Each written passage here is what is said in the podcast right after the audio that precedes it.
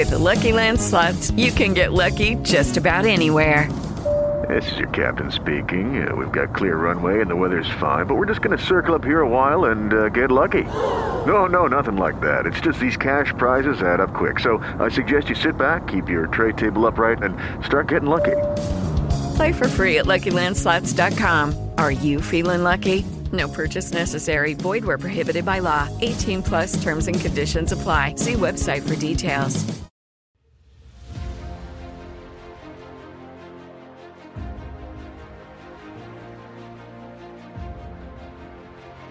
Good afternoon. I'm Tony Shaffer. I'm the president of the London Center for Policy Research, and this is the Thought to Action podcast.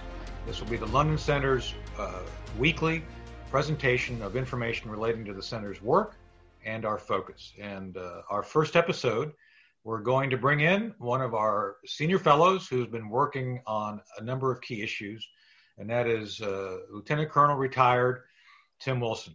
Tim, welcome to the podcast. Welcome to our new uh, venue of presentation, and uh, I'd like you to kind of walk through your thoughts and some of the things we're doing, and uh, and lay out uh, what you have been do- up to as well. Thank you, Tony. Great pleasure to be here, and I'm sure. really excited to see this go forward. Um, I, um, as Tony said, Lieutenant Colonel retired Tim Wilson. From the, as you may gather from the accent, I was 32 years in the British Army. I came over here uh, first when I was a small boy, uh, four years old, stayed for a couple of years. When my first school was in America, so I've always said right throughout my career that I learned the Pledge of Allegiance before I learned God Save the King. I've uh, since married an, uh, an, American lady and become an American citizen, and I'm very proud to be so. Um, I run the Second Amendment Project at the London Centre for Policy Research, and I'm uh, deeply interested and I'm a, something of a data geek, so I like to look at facts. And the way that we at the London Centre operate is very much data driven, operating on a solid foundation of facts and moving forward to policies. And as Tony said, we've called this podcast Thought to Action because we have ideas and we'd like to take them through to actually achieving something tangible. Right. On that point, uh, I think the audience uh, may be familiar with things we've done that have not been necessarily public. And uh, I think that's one of the things we will start to explore as we go through and do these podcasts on a regular basis. Some of our other senior fellows that the public is aware of is uh, Gordon Chang. Uh, Gordon does a great deal of work on China. Uh, we will be working to get his point of view out. Uh, Bud McFarlane, the former National Security Advisor of President Reagan, is one of our senior fellows, as well as uh, former Director of CIA uh, Jim Woolsey. Uh, and again, as Tim pointed out, we embrace both sides of the political aisle.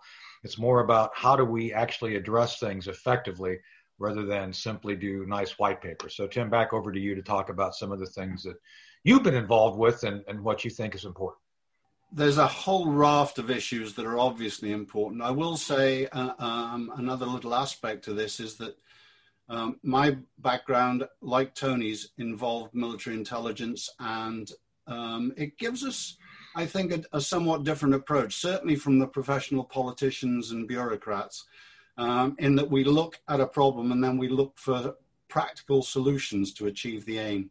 The Second Amendment project, which is my main um, focus at the moment is one that I'm I'm deeply invested in. I've liked guns for a long time. I was a very keen target shooter, and I went through uh, the British collapse of private firearms when uh, there was an incident in a, in a town called Hungerford where a, a mass shooting occurred. And I saw the writing on the wall and had to get rid of all my private firearms since I've come here, I've uh, built up a small collection, but I, I, am a huge, huge believer that it is one of the unique aspects of America, as some of the founding fathers actually said, that Americans have the right to keep and bear arms. And there's been a great uh, push recently by a number of people. Uh, gun control comes and pushes come and go, but it's interesting just how the rhetoric has got more heated and uh, the uh, current push by the gun control movement is to say that there's a gun crime epidemic. I just look at the solid basic data behind that, where the number of guns in private hands have tripled in the last 40 years, at the same time as violent crime has halved. And the number of shootings has dropped. Um, and I look at it and just say, hang on, it, the private citizen, the law abiding citizen of the US, can be trusted with guns. It is Ryan here, and I have a question for you. What do you do when you win? Like, are you a fist pumper?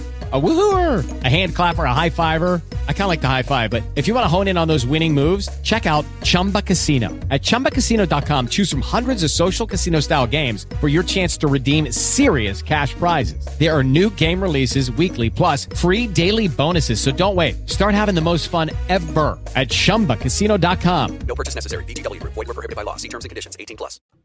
So on that point, um, there's two elements that we're actually working. I want to make the public aware of. Uh, first is the fact that the very essence, the very fact of ownership means that people buy these things. By uh, having a large market, uh, a huge amount of research and development is invested in maintaining access to that market by manufacturers.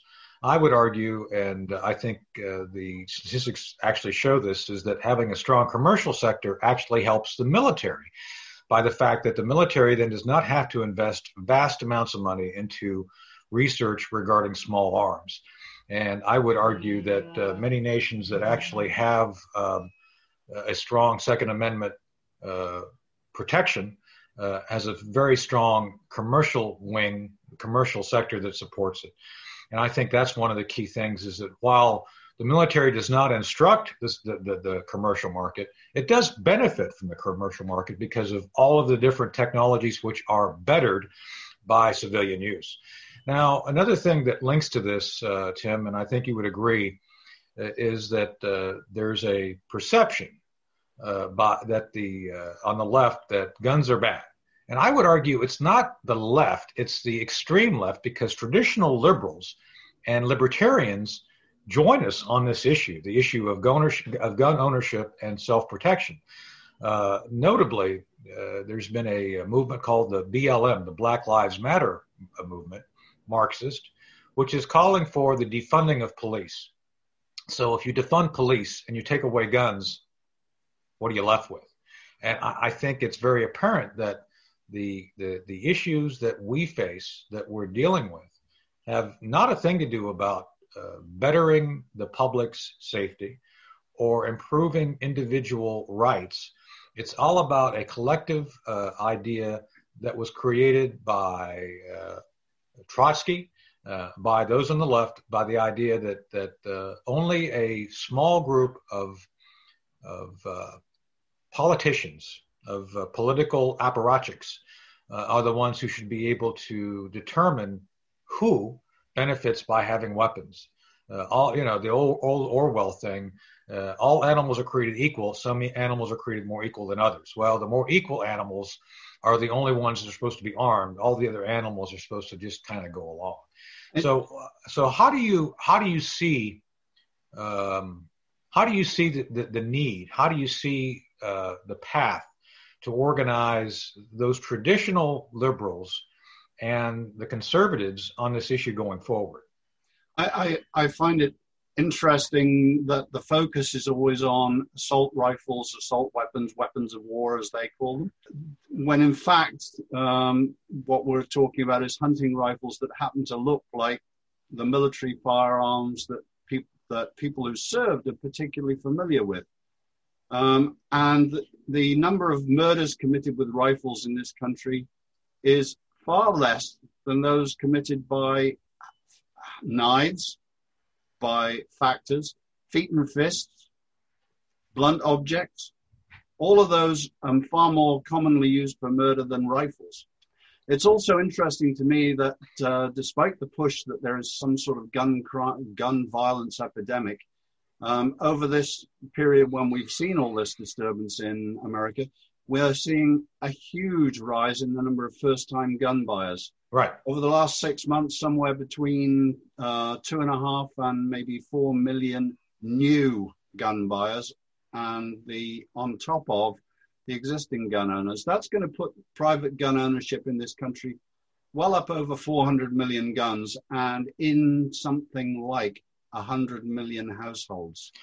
And to that point, where uh, the London Center uh, was putting together a first-time gun ownership video uh, with Sig Sauer, Tim. As a matter of fact, for the audience to know, you actually wrote that. So uh, while you couldn't participate, you did write the basic concept for the video, and we're going to be putting that out as a public service announcement. And that's the point. Uh, this is a public service. Uh, the idea is that um, the right of gun, gun ownership should be uh, exercised with a great deal of, of uh, skill and understanding. With that said, um, I think the left tends to ignore that very fact that people who have guns go through a background check. Uh, every time you or I want to buy a gun, we get checked. I just bought one recently. I was checked. To have a concealed carry permit, you must be checked. Uh, uh, and one of the stats that I've always found interesting, and you've talked about a number of times, is that people who have concealed concealed carry um, licenses are actually more law abiding than law enforcement. Do you want to talk about that real quick for a second? Sure. Basically, it was a fairly small study in a limited number of states, five or six states.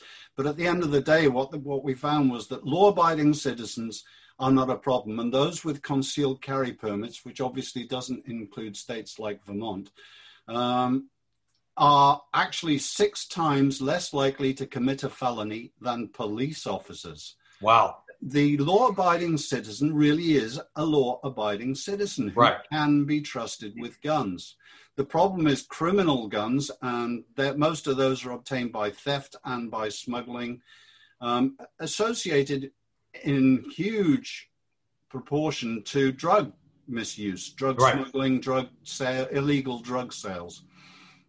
If if any of the policies that were being brought forward might do something to stop those guns, to get those guns off the streets, I think they should be seriously considered. But at the moment, all the gun control policies seem to be aimed at law-abiding gun owners, which is well. Wrong. That's and that's the point that uh, there's a constant effort by the left to punish those who comply with the law. And uh, up up in upcoming podcasts, one of the other issues that you'll be faced uh, that you'll you'll be dealing with and talking about is the fact that uh, a lot of these gun control laws actually target the minority communities. That some of the people who are most in need of legal gun ownership to deal with uh, the illegal guns, with the, the, the guns which are in the hands of, uh, of felons and drug dealers. Yep. The left wants to disarm them and make them victims, and I think uh, people don't seem to understand that the, the, the, the, progressive laws of the left actually victimize the most uh, the, the, the, the, most at risk communities, the minority and black communities, which uh, are, are victimized. Absolutely right. And it's the, um, it's the gun control areas in the big cities that are the real problem. Right. And that is where um, studies on defensive gun use are really, really sparse and difficult to do because a lot of the time a, a, a, gun owner who legally carries a gun and uses it defensively, which may, may, may be as little as making it known that he is carrying um, to save his own life or her own life, is happening. Estimates vary between, on the real low ball side, half a million times a year, up to two and a half to three million times a year. Right every day, if you look carefully, you can read in the news that somebody's life was saved by a legally owned firearm being used against or shown at, or, you know, it doesn't have to be shot to be a useful defensive tool. Right. So um, we'll be doing a lot more on this topic. Uh, Tim will be uh, our lead. He is running our Second Amendment project and we're looking to do a full blown conference on this issue in Washington, D.C. in the spring of 2000, of 2021. Uh, so be looking for that. In the meantime, Tim will be doing additional podcasts on this issue. Uh, believe it or not, Ted Nugent and I are doing an editorial on this issue, which should be out very soon. Uh, we will be doing a spectrum of issues, uh, issue discussions, uh, podcasts, and other media uh, interactions to highlight this issue, not only for the 2020 election, but for uh, the fact that there's been a, a, progressive, and I use that as, as a, a small p progressive effort uh, by the left to remove gun rights from those who are uh, in need of those gun rights. So thank you all for joining us today. Tim Wilson, uh, thank you for joining us. Thank you for my pleasure. Thank you for defecting. Uh, you you came to the right side. It's uh, it's always good to see you guys cross the wire. You know, not not that I don't like the, the British. Not that I don't like the British. That's right. Yeah. You know, look, uh, you're you're welcome here. We we you don't you should feel very welcome. We love you. So you know. But uh, thanks, Tim, for, for being here. Thanks for doing this. And uh, we all hope that you will continue to join the London Center uh, and look for us, uh, thought to action podcast.com, thought to action podcast TV. Uh, and uh, be sure and tune in to our continuing effort to educate the public on key national security issues that do impact everybody's lives. Uh, that uh, that the informed public is best the best defender of the Constitution. So thanks for joining us, and we'll talk to you all again very soon.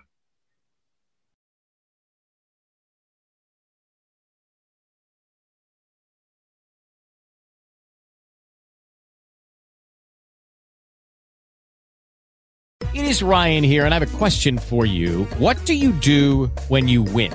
Like, are you a fist pumper? a woohooer, a hand clapper, a high fiver. I kind of like the high five, but if you want to hone in on those winning moves, check out Chumba Casino. At ChumbaCasino.com, choose from hundreds of social casino style games for your chance to redeem serious cash prizes. There are new game releases weekly, plus free daily bonuses. So don't wait. Start having the most fun ever at ChumbaCasino.com. No purchase necessary. VGW. Void were prohibited by law. See terms and conditions. 18 plus.